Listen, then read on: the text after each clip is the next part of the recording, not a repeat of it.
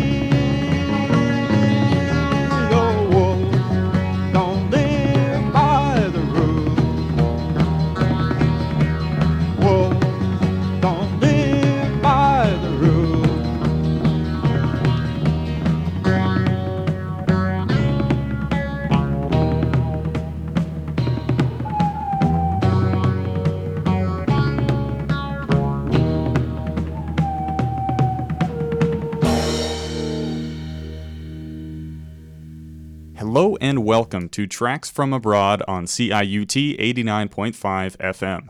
My name is Jesse McDougall.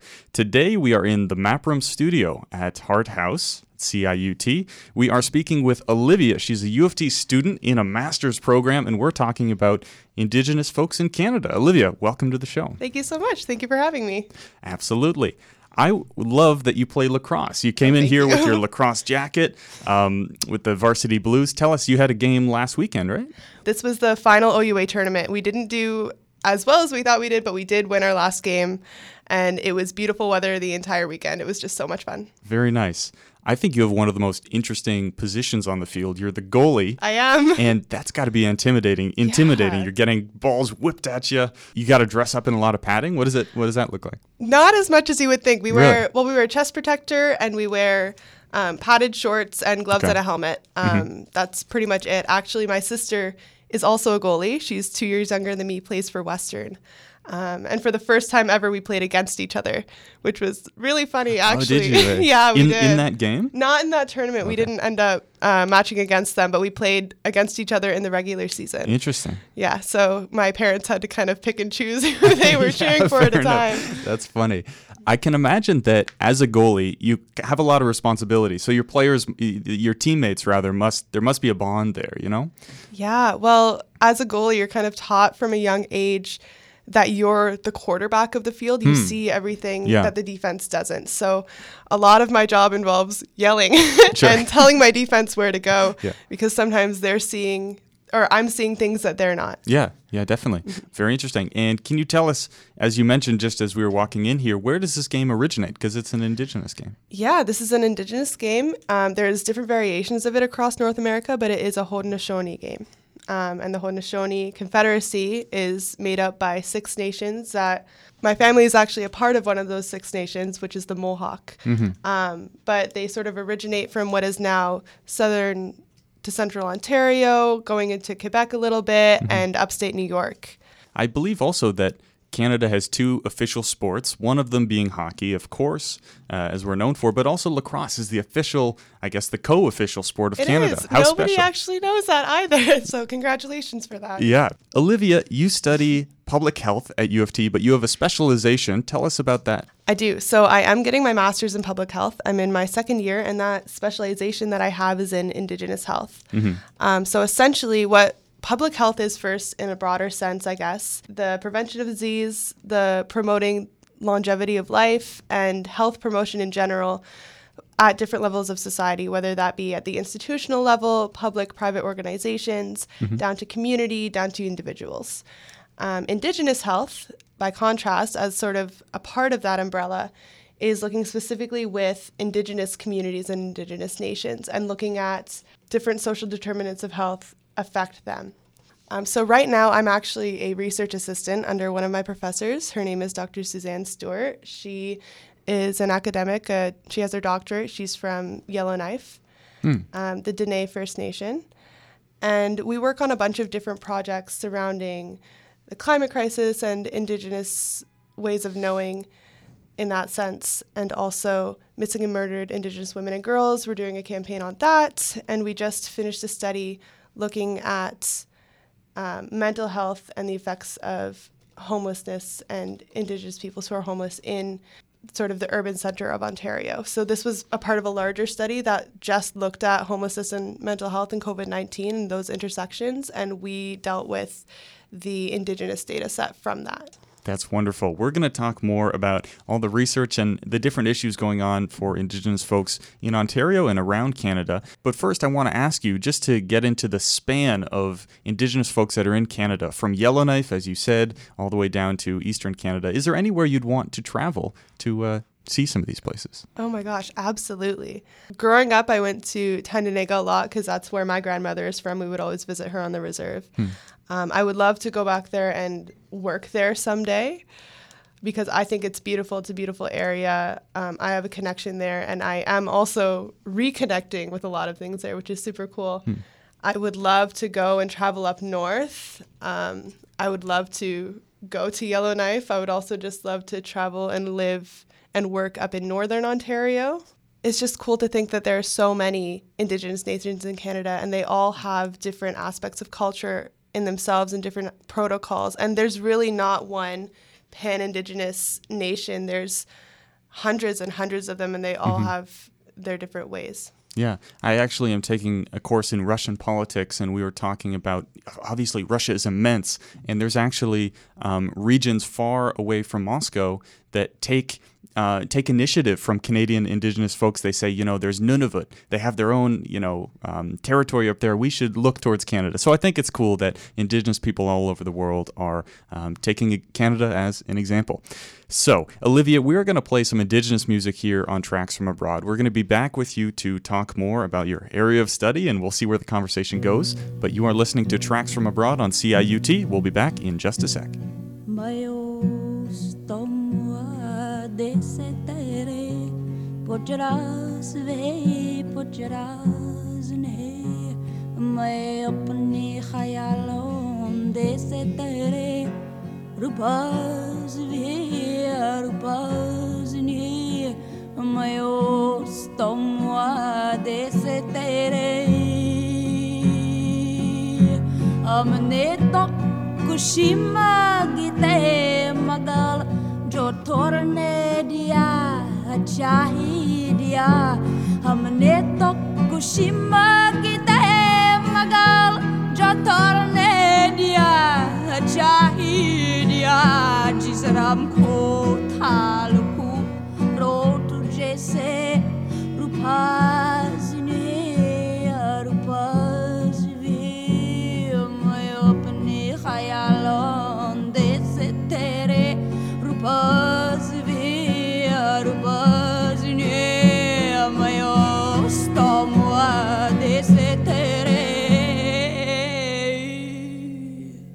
play your messages, press 1. To change your greeting, press 3. Hi, my name is uh, Ahmad Ramzi. I appeared on one of Tracks from Abroad's episodes regarding Egypt. You know, I took Jesse out to eat uh, some uh, Egyptian food, him and Zoe. And um, I find Tracks from Abroad very culturally enriching as well. You know, me personally, as an international student, I love to witness perspectives from other international students from different backgrounds, different walks of life. So I think that's the beauty of living in a city like Toronto.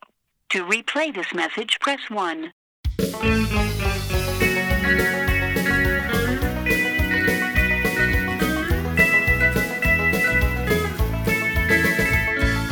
Curated by the people, for the people. CIUT 89.5 FM is the sound of your city. Show your support by donating online at CIUT.FM. Castle Bay, get this to me, did you bum away, get this to me,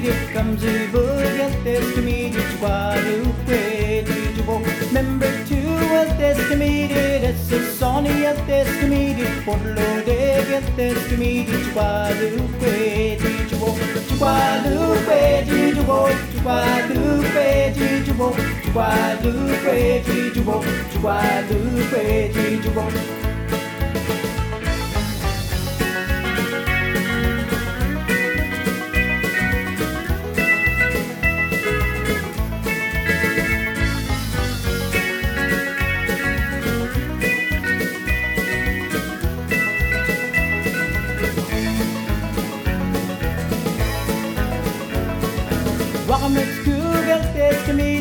llegó mar desde mi Maligo wake desde mi Qualu quake Juo Chinese are desde mi Kanda wake desde mi Atlas yeke desde mi Qualu quake Juo Qualu quake Jujubo, Jubalupe, Jujubo,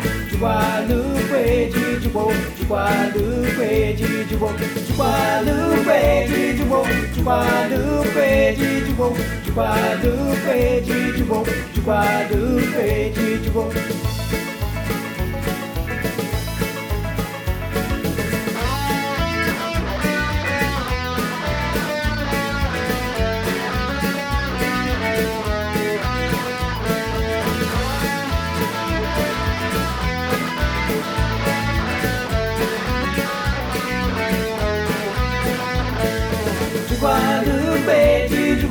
de guarda, verde de bolo, de guarda. Go to Guadalupe, did you go to Guadalupe, did you go to Guadalupe, did you go to Guadalupe, did you go to Guadalupe, did you go to Guadalupe, did you go to Guadalupe, did you go to Guadalupe, did you go to Guadalupe, did you go to Guadalupe, did you go to Guadalupe, did you go to Guadalupe, did you go to Guadalupe, did you go to Guadalupe, did you go qua được quê đi chú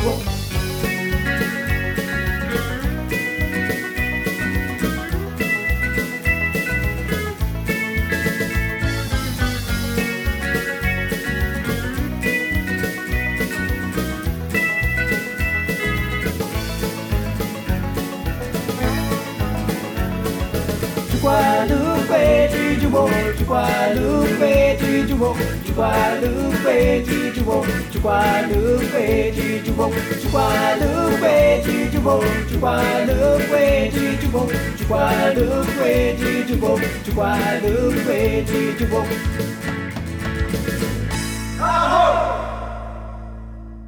Welcome back to Tracks from Abroad. My name is Jesse McDougall. You are listening to CIUT 89.5 FM. Today we are doing an interview with Olivia. She's a U of T student, and we're talking about Indigenous Canada, Indigenous music, and all that sort of stuff. Olivia, you mentioned sometimes you go to your family's reserve where your grandmother lives. I want to know what that looks like. What is it? What does a reserve look like? Without going too much into the creation of reserves and how they came to be, just talking about the reserve where my family is from, where my grandmother's from, that's Tyendinaga. So that's about 10 minutes, I would say, outside of Napanee. So it's moving east of us. Okay. Um, I visited there a lot when I was little because that's where my grandmother lived, grew up. Um, I grew up in Oshawa. Uh, yeah, we grew up visiting my grandmother a lot. We would go to the powwows in the summer. There was always an annual one in August. When I go up there, it's to visit my family and to learn from them and to just be there and to be on the land. I think is the most important thing because part of cultural reconnection is reconnecting with the land and reconnecting with your family and where they're from.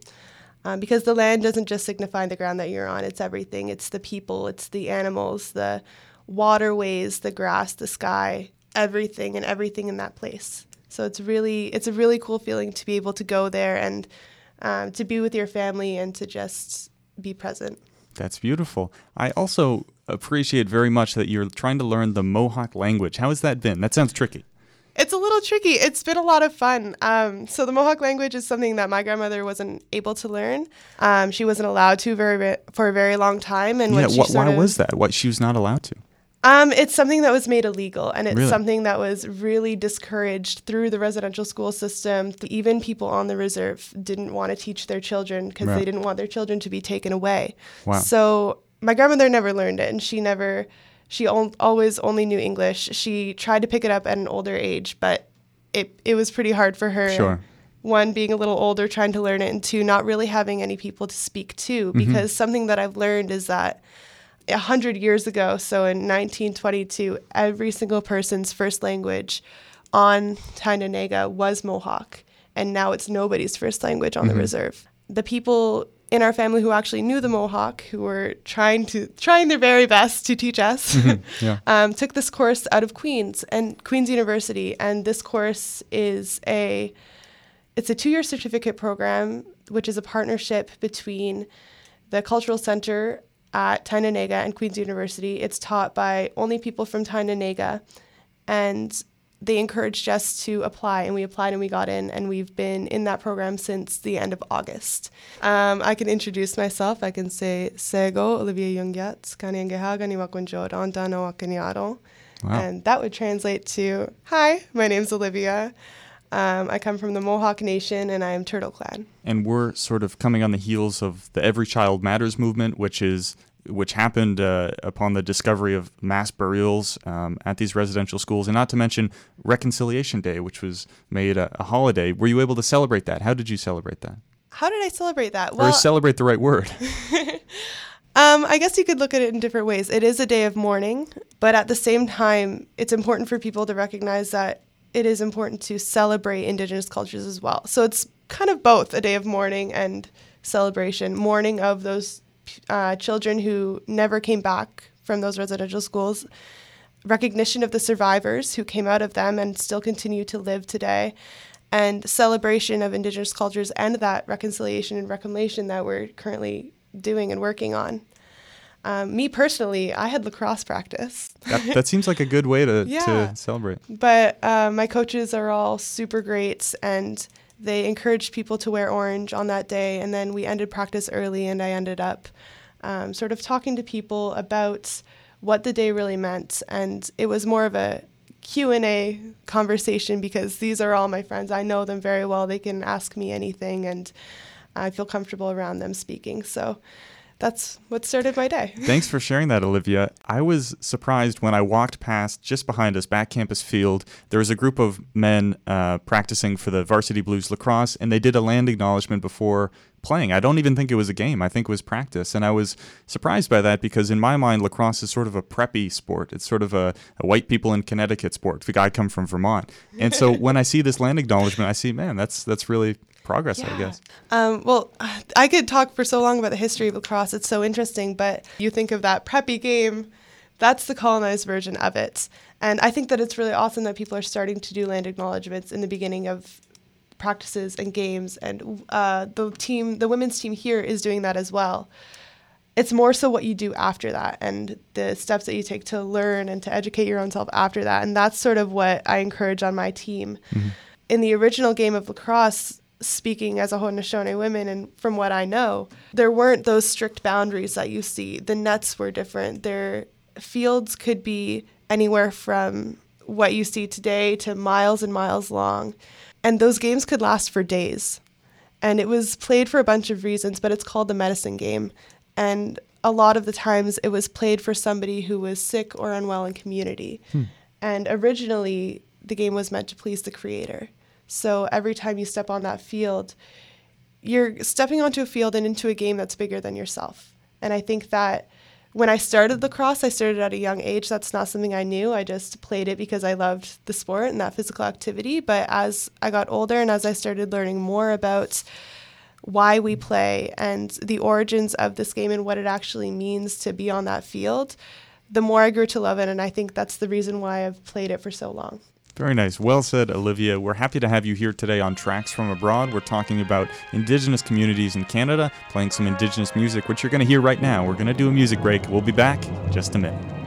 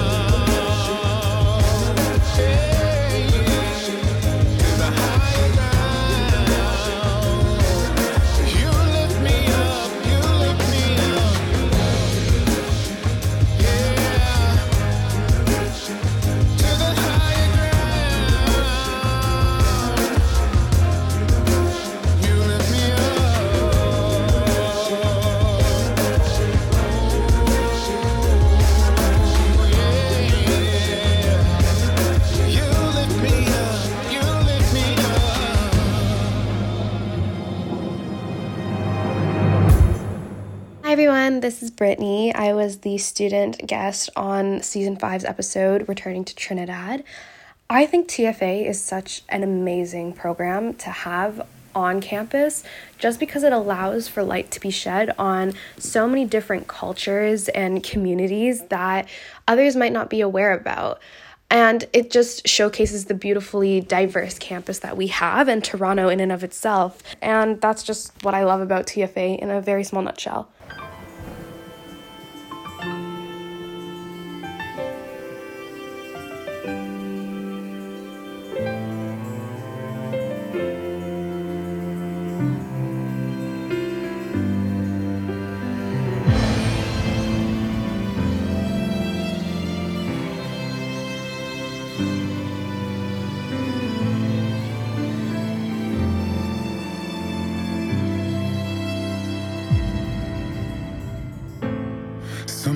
Sometimes I feel like I'm falling, crashing so hard.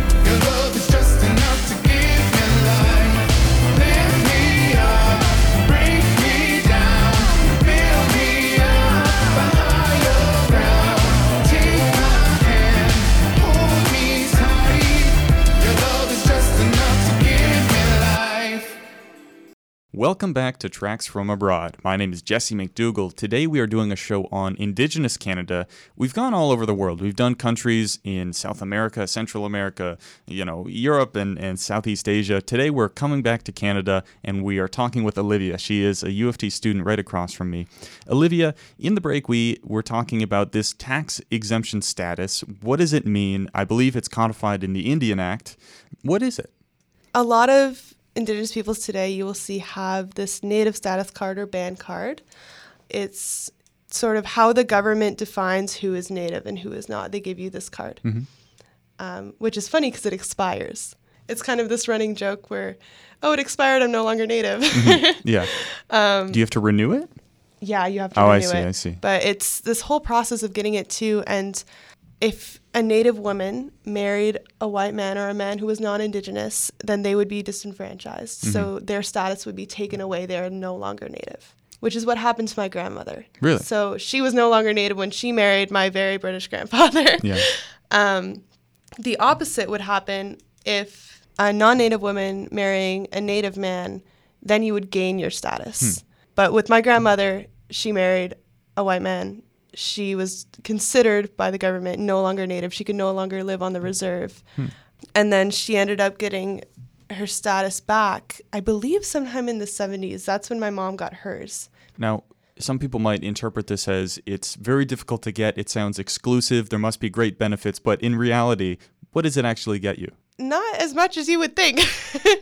Not as much as you would think. I think there's a whole bunch of misconceptions that that indigenous peoples get to go to school for free, that they get all of their taxes exempt, that they have so many government benefits when in reality we're actually we actually get a lot less than you think.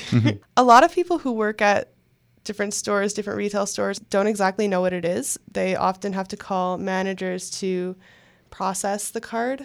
Um, there's a lot of forms you have to fill out when you go to some stores too. Which, when I started working at my first job was at Swiss Chalet. Okay.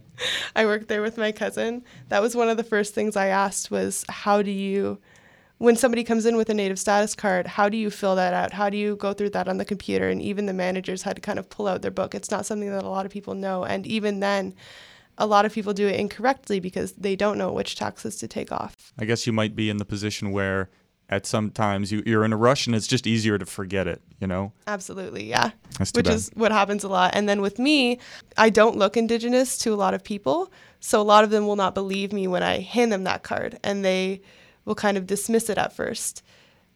Then my brother walks into the store and they have no question at all. Hmm. That's an interesting dichotomy, yeah. Olivia, thank you very much for coming on the show. We loved hearing about lacrosse and hearing about everything else. Thanks for coming on. Thank you so much for having me. It was fun. So I'm Treson from the Human Rights, and you're listening to Tracks from Abroad with my man Jesse, yeah, on CIUT 89.5 FM.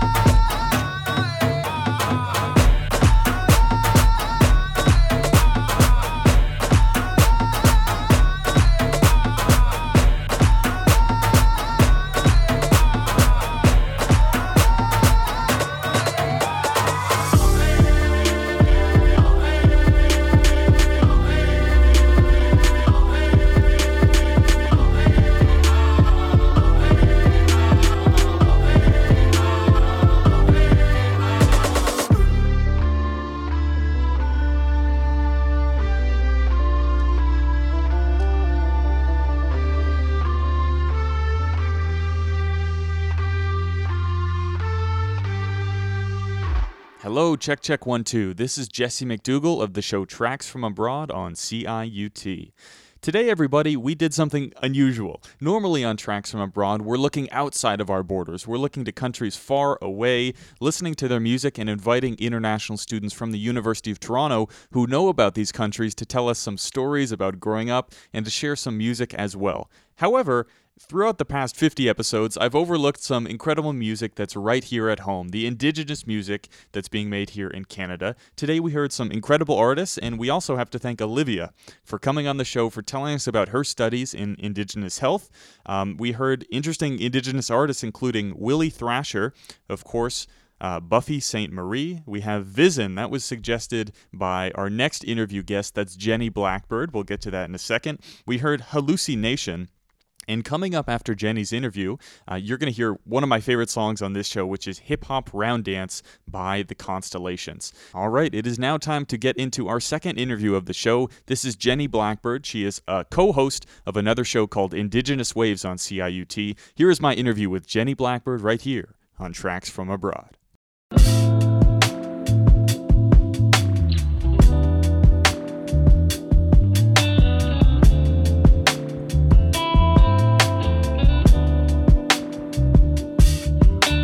Today, we welcome to Tracks from Abroad Jenny Blackbird, another CIUT host. Her show is Indigenous Waves. Is that right? Hi, Jenny. Welcome to the show. Thank you. Yes, we're Mondays from 7 to 8 p.m. Amazing. All right, Mondays from 7 to 8. Now, again, I'm pretty new to CIUT, so I really enjoy meeting the new, or not the new host, but the old host, the hosts who have been here much longer than me, trying to learn a thing or two. Um, and today, you know, this show is all about music from around the world, and uh, there is a lot of music to be had from Indigenous Canadians. So, so is your show? It's more of a talk show, right? You get Indigenous folks to come on, but you also play music too. It's it's actually a mix. So there there are some shows that are completely all music, and then some shows we actually have uh, either a call-in guest or a visitor, and we also do play music from all around the world. So it's not just Indigenous folks too. What we call many call Turtle Island, and uh, some people say it's so-called Canada because there's Sure. many different nations within this landmass. Yeah. Yeah. So you're saying so you- would play native music from let's say Australia, is that? Oh wow, okay, yeah. nice. Yeah, and we have had guests. Uh, actually, someone called in pre-pandemic. They called in from Australia, Oh, and it was really cool. They read a poem about their uh, stolen children generation. So Hmm. they have a a parallel experience with their stolen children in boarding schools and then residential schools in Canada. I see. Uh, I think this was maybe 2021, but there was a man from New Zealand who I think was part of Parliament, and he was was the catalyst for the change that people shouldn't have to wear neckties. Yeah. you've probably seen that, but that Yeah. that was really fantastic. And um, so where I stand from is I've taken one course at U of T in political science with Dale Turner. Do you know Dale? Yes, I do. Yeah. So he's a U of T professor. Yes. And uh, how do you guys interact? How do you know? we we met each other before the pandemic, and then of course all we saw of each other was on Zoom Right. during our um, Center for Indigenous Studies meetings because I used to work there. Mm-hmm. And now I'm currently working at First Nations House, uh, Indigenous Student Services, as their interim Indigenous Student Life Coordinator. Now, Jenny, I want to ask you about your life growing up. Did you grow up here in Canada? Oh yeah, I grew up in Toronto. Actually, Yeah. I'm a big city kid. My my father's side of the family is from Kehewin Cree Nation in Alberta, and my mother's side of the family is from Finland. Very interesting. And you were you were saying before we started that the education that you got about Indigenous history was not really satisfactory when you were in school. No, I I remember I think it was grade seven or eight, and there was a chapter, and I was excited because I thought, oh great, you know, there's going to have some indigenous content, Mhm. and the chapter basically was like New France, and talked about Cartier and talked about the explorers, and there was like a little paragraph about how the indigenous people helped Cartier, or was it Champlain? with, with scurvy because they had the remedies. I was really disappointed, and I'm glad that a lot of schools and teachers are actually looking at uh, curriculum with Indigenous content written by Indigenous people. I think it's vital because people can't continue to have their histories and their stories written by others, especially without being vetted. So that that's a big a big problem, and I'm hoping that that will continually change. And I think it's really important, especially at U of T or any university, that uh, the faculty and the uh, the profs are are Indigenous and they do have that either lived experience or they have knowledge from their communities. And for me, you know, again, I've taken one course at U of T on Indigenous politics, me being a political science uh, student.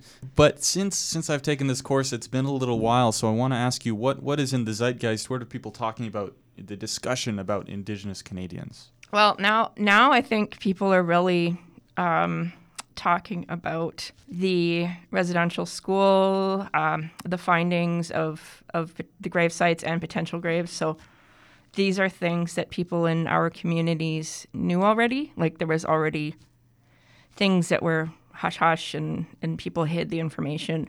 So when that news broke, a lot of people from our community, indigenous communities, they they knew it and they were able to grieve publicly and then be supported by others who didn't know. When when that happened, it it really did. Um, it really affected me in in a in a really long term way because my late father did attend um, residential and day school, but I don't know his stories. Mhm. I don't know what he went through, so that's something that it's like a big gap. So I don't know if if that how that affected his life. So I had like this odd moment of like, wow, I I wish I had been able to listen to him, but I can also listen to others. And also, I think it's in, incredibly important for everyone to learn, definitely to find the best ways to teach about it. Because it is hard, and young people need to know about it, children need to know about it, but there's good ways of teaching that. Because when I was growing up, I learned a lot about World War II and the Holocaust. Nothing was held back. And reading up about resistance. So the Edelweiss pirates and, and those groups that were resisting the Nazis. So there's all this resistance and resilience as well. So when you when you hear um, an indigenous person speaking their own language, that's resilience right there because they're continuing their language and their culture. Now, for people who only speak one language, it might be difficult to imagine what is what is in a language and why is it important. It's just a way to communicate. Wouldn't you just be saying the same things? So, in inside that language, why is it? How is it helpful to preserve a culture just by speaking a language? Oh, because that's it's tied to everything. The worldview. It's tied to the land. It's tied to uh, the seasons. It's tied to the day. You know, many Indigenous folks they have their own kind of Thanksgiving address um, or prayer they do in the morning, and so th- that's another thing that uh, your listeners, if they aren't if they aren't from Canada and and they're not familiar with, it's always really good to kind of learn the names of the people in their languages Hmm. and also myself as a as a you know as a radio host too i try so hard because it is hard it is hard so i have to keep saying over and over again and then one day you'll get it Well, you you said that you've done this show since 2016. Mhm, yeah. And uh, you know, I'm new to CIUT. I really appreciate the sort of grassroots essence of this station. Um, so your show, it's not another rock station. It's you know, there's it's not generic, um, and I assume that you have a very passionate and and uh, you know interested audience. So I want to ask, what sort of audience interaction goes on between you and, and your listeners? Do you ever get notes saying, you know, this is the one show that where I feel like I'm actually being represented? yeah there are people who listen every week and there's people who are so grateful to hear their you know their their relatives music or maybe their music we have we have a couple of friends we love to play lacey hill we love to play brent thomas Daibo. Uh, so those those people they love um, you know the twitter. We can tweet at them or instagram or when we see them we want we want to have them back on the show. And then for for the listeners there's a couple of regular listeners who are who are regular donators. Hmm. every campaign we have they'll they'll give a little bit and we- we really appreciate it because it really it gives us that feedback. Because like if you're on the air you can't see anybody who knows who's listening but then somebody will email and say that was cool. I've never heard of that artist. Thank you. Mhm. or even we have local artists just emailing and saying hey i put a track on spotify. Could you give it a spin? And then we do and it's like hey this is our new favorite track. You know so that's that's always the, the best thing and to amplify the voices that don't get the, the play on, on mainstream media Yeah, yeah, there you go. It's Yeah. very alternative, I would say. That's Uh, what I've always loved about about campus radio and about CIUT because back in the day. I remember the I remember the 90s. Oh my goodness, the programming from like midnight to 6 a.m. was just so much fun. Mm. For somebody tuning into your next episode, what can you tell us about it? And in general, what do you like to have on your show? You have another host as well. You know, Yes. just- Just Oh, tell, tell us about it. Yeah, Jennifer Sylvester. Yeah, she's um, P- I guess she's a PhD candidate, and she's from Chimnissing, and she's really awesome, and she's she's just uh, a fantastic person and a community member, and I'm really glad to have her on the show as a you know as a co-host and a co-producer, and we've had a, a long roster of different co-hosts and, and producers who have you know obviously moved on, moved to different territories or gone to different jobs. So we've we've kind of been holding it down since 2018, and we just really love to have music. We love to have. Um, I guess a little bit of a personal spin as well, without without the TMI. But uh, we do share a lot of personal experiences because trying to make connections and really trying to relate to each other. I think that's, like I said before, I think that's how we're gonna have better relationships and kind of go. All right, we have to start all of us working together instead of like us and them or whatever it is. You know. Yeah, yeah. Well, Mondays 7 p.m. to 8 p.m. is Indigenous Waves. That is when you should tune in to hear Jenny Blackbird and her co-host Jennifer Sylvester. Jenny, thanks very much for coming on Tracks from Abroad. Thank you. I guess Bye.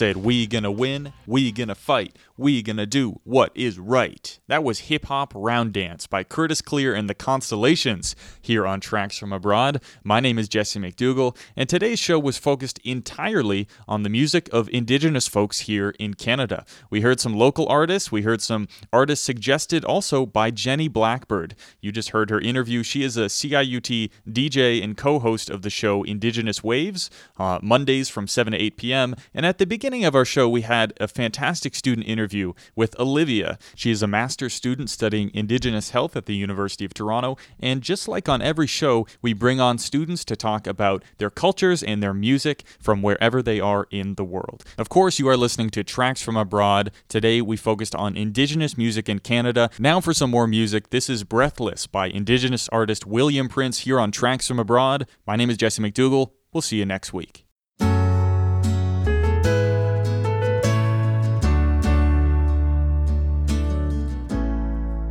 So much to be marveled in this day and age. Every road has been followed, every mistake's been made. But there's a lot to be desired, and I'll find myself inside memories still alive just behind my eyes. Seems the more I go, leaving home, looking for what I need's been buried in my soul.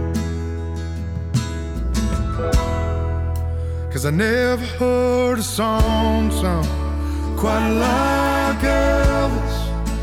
Not much beats the sound of the pouring rain. And there's something in your kiss leaves me so helpless. You leave me breathless. You leave me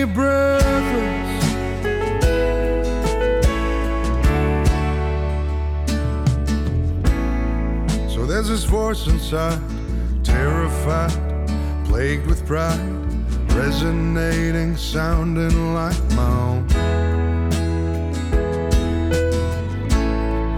Then piece by piece, so suddenly, no subtleties, your beauty it can bring me to my knees. Cause I never heard a song sung quite like Elvis. Now beats the sound of the pouring rain. And there's something in your kiss leaves me so